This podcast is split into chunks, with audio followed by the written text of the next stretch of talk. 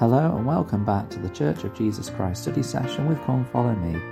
I'm your host Matthew Roberts and this is season 5, episode 67 of this daily study podcast. Thank you so much for joining us once again today as we continue with our study of this week's Come Follow Me materials, studying in uh, the March the 13th to March the 19th week in Matthew chapters 11 to 12 and Luke chapter 11, I will give you rest. And today uh, we are going to uh, go into the section of um, Matthew chapters 12, chapter 12, verses 34 to 37. Um, and tomorrow we'll finish it off with looking at Luke chapter 11, verses 33 to 34, looking at the words and actions reflecting on what's in our hearts. Um, we know uh, that our hearts and our intent and our desires are very important things, um, but our actions should kind of mirror or relay or demonstrate what is in our heart.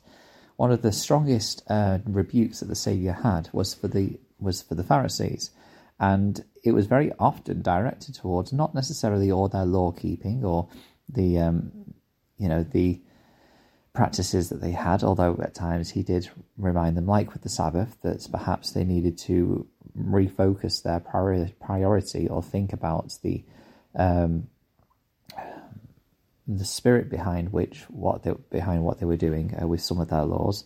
But the strongest things when he spoke to them was about um, their tendency to say that they were doing all the right things, but actually not doing those things at all. We see this um, in Matthew chapter 12, verse 34, when he says, O generation of vipers, how can ye, being evil, speak good things? For out of the abundance of the heart the mouth speaketh. A good man, uh, verse 35, a good man out of the, the good treasure of the heart bringeth forth good things, and an evil man out of the evil treasure bringeth forth evil things. Um, he is telling us about how our actions ought to demonstrates what is in our hearts, and perhaps if they're not, then our intentions are not pure. Um, this, the Come Follow Me manual uh, says this about the Saviour's teachings, quote, One of the Saviour's main criticisms of the Pharisees was that they tried to appear righteous, but their intentions were not pure. As you study the Saviour's warnings to the Pharisees, ponder the connection between our hearts and our actions. What does the phrase good treasure of the heart mean to you? So, uh, close quote.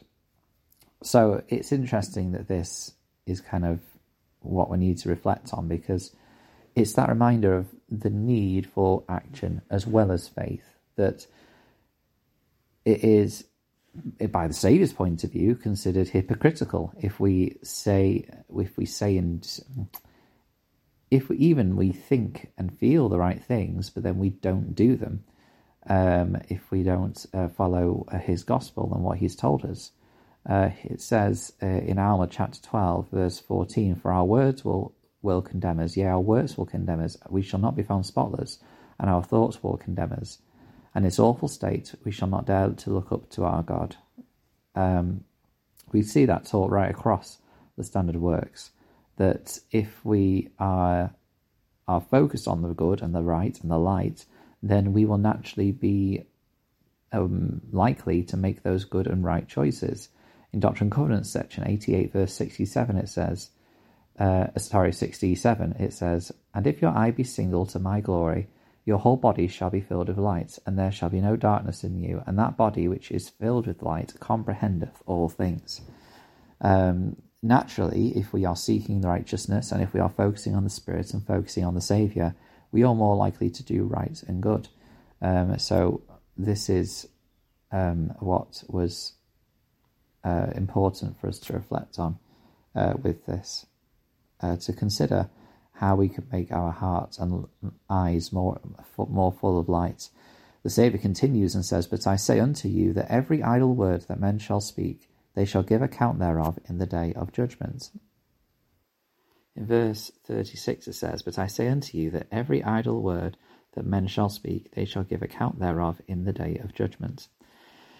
Um, I like to share this uh, quote by uh, President Dallin H. Oaks about this uh, idle word and light speeches. Uh, it says, quote, Last summer, I attended the funeral of an elect lady. One speaker described three of her great qualities loyalty, obedience, and faith.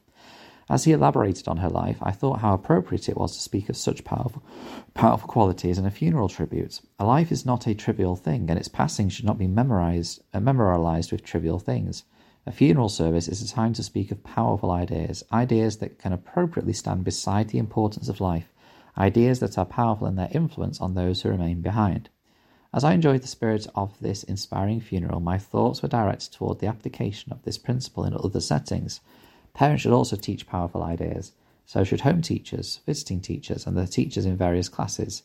I'll note here, obviously, this was uh, given before 2018. He continues, uh, The Saviour warns that we'll be judged for every idle word that we shall speak.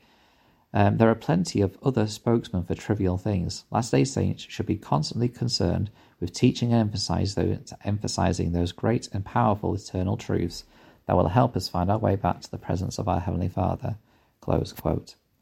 Um, that is, um, you know, a powerful, powerful thing that President uh, Oaks says.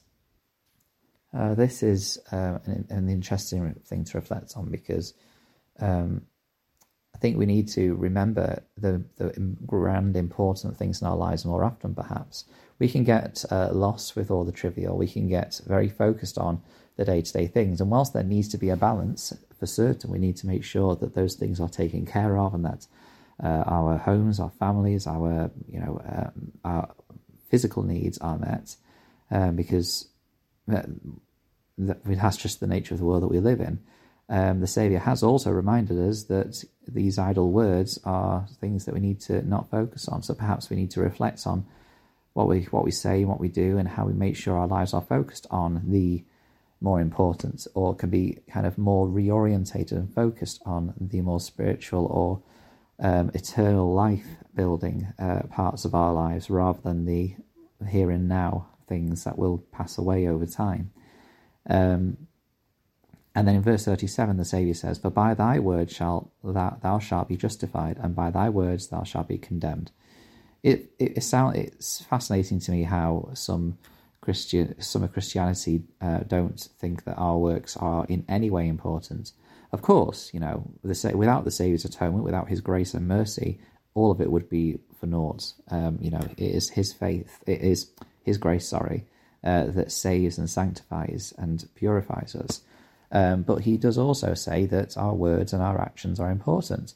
Um, and so, you know, it's something to, to reflect on. We'll continue with our study of um, these things uh, tomorrow uh, in Luke. And um, thank you very much for joining us today. Until we meet again.